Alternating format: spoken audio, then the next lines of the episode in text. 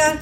Welcome to Amiga Rise Up. I'm Sophia Estrella, the host of this podcast, and a Puerto Rican from Chicago who loves Jesus and loves coffee. I'm a wife, mother, entrepreneur, business, and career coach. And just like you, I've been in a place where I've questioned God on what my calling is, or I felt stagnant knowing that there had to be more to my life. I've been in a place where I lost sight of who God has called me to be and stuck in doubt or fear to take a risk and take the next steps. Forgetting to walk in just the boldness and authority that He's given me. But not anymore. I know what needs to be done to rise up. My heart is to help women like you transition into the career or business that aligns with your calling so that you can walk in the authority and influence God intends for you. When you listen to this podcast, you'll learn that you and what you do are part of a much bigger plan. You'll learn that what God has called you to do in this season matters and that you have the ability to leave legacies where you are and change entire environments for His glory. There is more for you, amiga, and if you're ready to find out what the more is and rise up the way God intended, then stay tuned. Let's do this.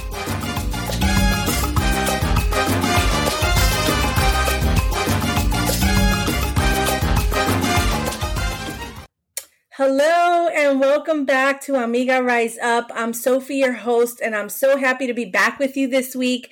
Last week, I had to take a short break so that my husband and I could celebrate our 28th wedding anniversary in Jamaica, which I will tell you was super amazing. It was romantic, it was such a fun trip. So, um, but I'm ready to be back, and I am back and ready to just jump right back in, amiga. So, today's episode is going to piggyback off the interview I had with my friend Shanta, and we're going to talk about making the transition to what you feel God is calling you to, and then what to expect in that. If you didn't get to listen to her story, check it out because she talks about her transition from the corporate world to start her own business as a single mom, which is not easy of course, but with God, all things are possible, right? She also drops just some great nuggets of wisdom. So, are you ready? Let's dive in. When you think of transition, what feelings come to mind? Like, have you been thinking of maybe leaving your job? Have you been thinking of um, maybe going back to work after being a stay at home mom for a while?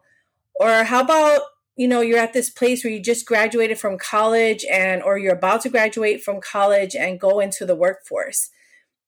I think that if you're in any of these positions even if you are excited about the transition the feeling involved usually includes some type of fear right? Transition is such a scary word. I believe that people see it as scary because you're in the you're most often going from what's comfortable what you already know and what you already expect to the uncomfortable right Another way to put it is transition forces you to let go of the familiar and face the future feeling vulnerable. And I don't know about you, but feeling vulnerable to me is not fun. But I know it's a necessity for growth. We have to feel vulnerable. We have to work through that vulnerability. If you don't know, I'm a social worker by trade, so I had to do some research just to kind of see what stages people often go through when they go through transition and so I thought it was important to bring this out so that you know what's kind of normal and and you know what are normal feelings? What are normal emotions when i'm going through transition?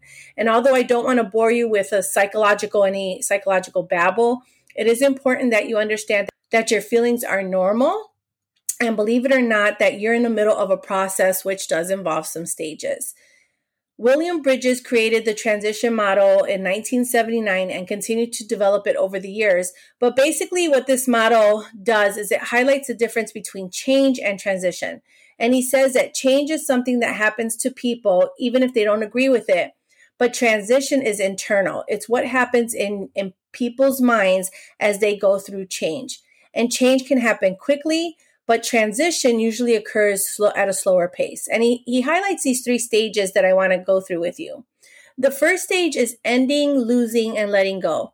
And let's face it, most of us stay away from transitioning into something new, even if we know God is telling us to move, because endings are not necessarily fun. Saying goodbye is hard. You are letting go of the way things used to be.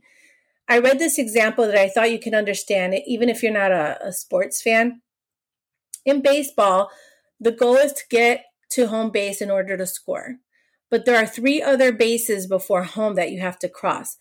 Sometimes you can hit a home run and you're at home base with little opposition. You just run those bases with no problem. Other times you get stuck at first or second or third and you have to wait there. You stay there because you maybe you get nervous about possibly not making it to the other side. Or what awaits you is adversity, like someone trying to tag you with the ball and you'd rather not go through that or get tagged. So you stay where you know it's safe on that base. Or you wait on other people to make their move to help you get around, but when they fail at it, you end up just giving up too. In making a transition to walk in the place God wants you to, you have to get around the bases. You have to get through the feelings and emotions to get to home base, or in other words, you're calling for this season. Endings is the first requirement in which people have to let go of the way that things used to be and the way that they themselves used to be. You have to leave where you are, and many people have spent their whole lives in that same place, or at least a lot of years in it, right? When you're thinking about transition, you are being asked to let go of what feels to you like your whole world of experience, what feels like your sense of identity or your reality itself. The friends you had, the life you had, the supervisors you had, the rhythms you created, you have to let go of all of those. In this place, other emotions that you might feel too are like denial, anger. You might be sad. You might feel a little disoriented. You might feel frustrated and just uncertain about what's happening next or a sense of loss. It's okay that you're going through these feelings, but at some point you have to accept that the ending is happening before you can accept the new beginning. Transition will always involve the ending and a new beginning. The second stage that you may go to is a neutral zone, which is that like in between state where you're uncertain and you're confused. Have you gone through that? And honestly, that's such an uncomfortable place to be, right? You may feel resentment towards whatever change is coming. You may feel low energy. Your productivity may go down. Your morale may go down. You might feel like anxiety about what new thing you know you're supposed to be doing, but you haven't stepped in it yet. You might even feel anxiety about um, the new identity, or even feel, you know, like have some skepticism. Like, do I really want to do this? Or, or if I do this, what, you know, oof, I don't know if I trust this next step. But know that this time in the neutral zone is not a wasted time because that is where the creativity, innovation, renewal, and energy eh, of transition are found and the real transformation takes place in your life. It's like if you think of Moses in the wilderness, it was there in that kind of neutral wilderness place, it wasn't in the promised land, that Moses was given the Ten Commandments. It was there in that wilderness and not in the promised land that his people were transformed from slaves to a strong and free people. So embrace that space if that's what you're at, where you're at at this time. And then the last stage is a new beginning where there is acceptance of that change. You embrace the new and you begin to build the skills you need to make this next phase in your journey so successful. And not everyone will go through each of these stages, nor can you dictate how long you'll be in each stage. But if you are comfortable with the change, you may jump to the last stage right away and accept it.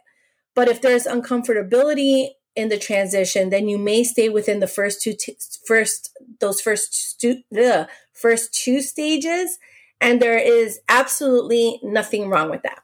And there's nothing wrong with you if you have to take a little more time. What I love about God is that He knows that we'll go through these emotions in these stages, and He knows that He will require of us at one point or another to transition into something else, whether it's a forced transition, like a death of a spouse, or a planned transition, like going to a different job or embracing and walking in your calling for this particular season.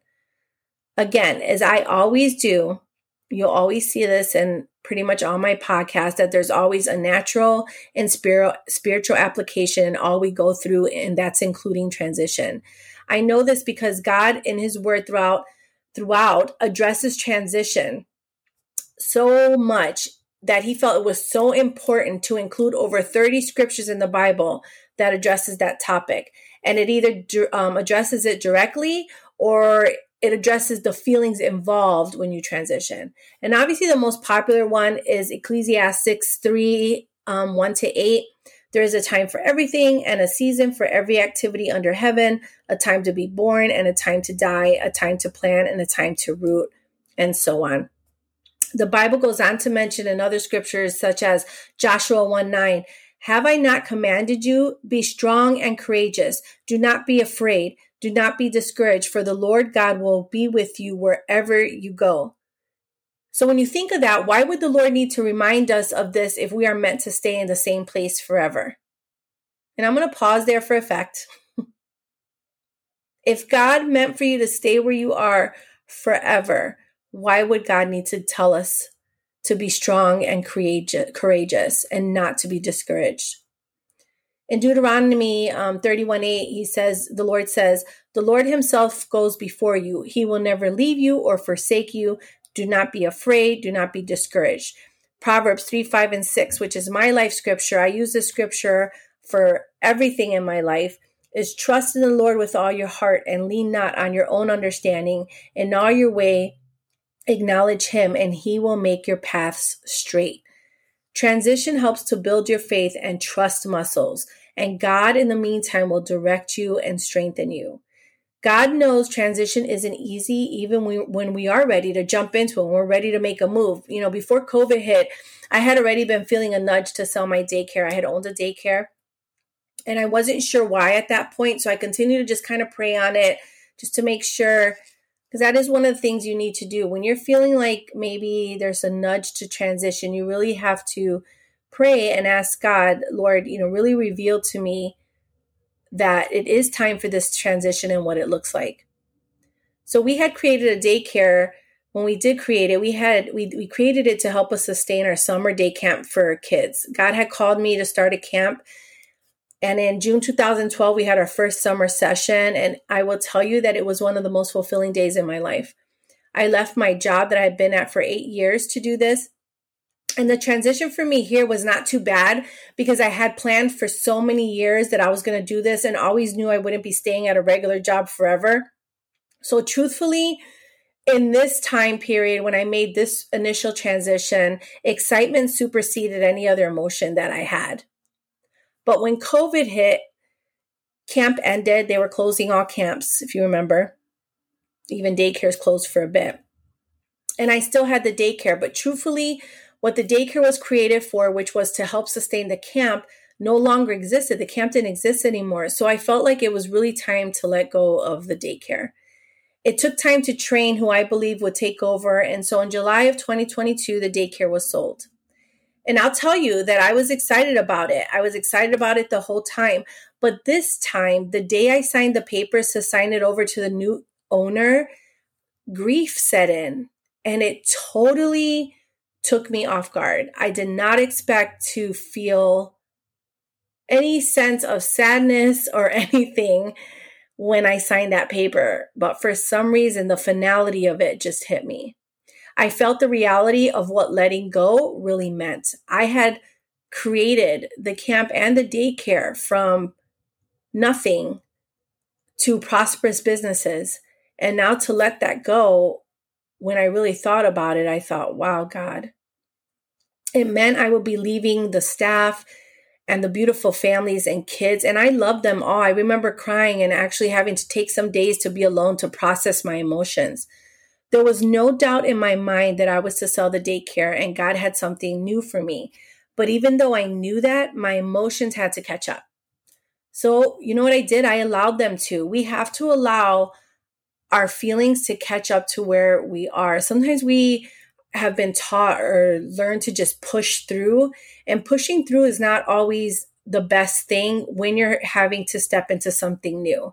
You need to kind of sit and allow yourself um, some time to just process those emotions so that when you go into the new, you're not taking all that with you. It took about a couple months for me. And I had to like recalibrate myself. I had to gain clarity from God on walking out my calling, and I had to create new routines and rhythms you know, there was new ways of even my calendar. I'm a planner, so trying to figure out, okay, now what do I do? Because my days were already pretty much determined for me based on the daycare. But when I did that, when I created all these new things, it was like beauty and excitement all over again. it's it's during this time when the podcast was this podcast was birthed and my coaching business became clear and I was able to continue to be part of a sisterhood ministry in my church.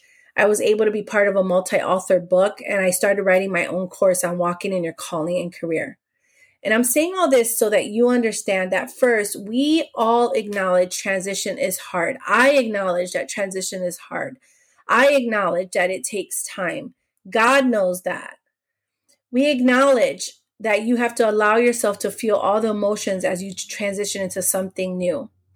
But I also know and can say with confidence that there is nothing like walking in the fullness of what God has called you to in your career. If you're thinking of transitioning or in the middle of it, these stages will give you an idea of where you are. Walk through those stages with confidence and try not to get stuck in just one but do allow yourself to feel for the time that you need to. And even if that means seeking out outside help to help you walk through that. You heard Shanta's story, and over time, I will continue to bring women on here who figured out what God was calling them to and who made the transition and have exploded in what God has called them to. God wants that for you, amiga. Thank you for joining me today. And amiga, don't you know, make the decision to rise up above fear if God is telling you it's time to transition out of the old and into the new. He will give you the strategy to do it. I will be giving a free class on how to transition into your God given calling and career in the next um, month or so. So if you'd like to be added to that waiting list for the class, you can reach out to me on Instagram at Ignite Your Calling or on Facebook at Kingdom Minded Women Aligning Purpose, Calling, and Career. I look forward to being with you next week. Have a wonderful, wonderful week. God bless.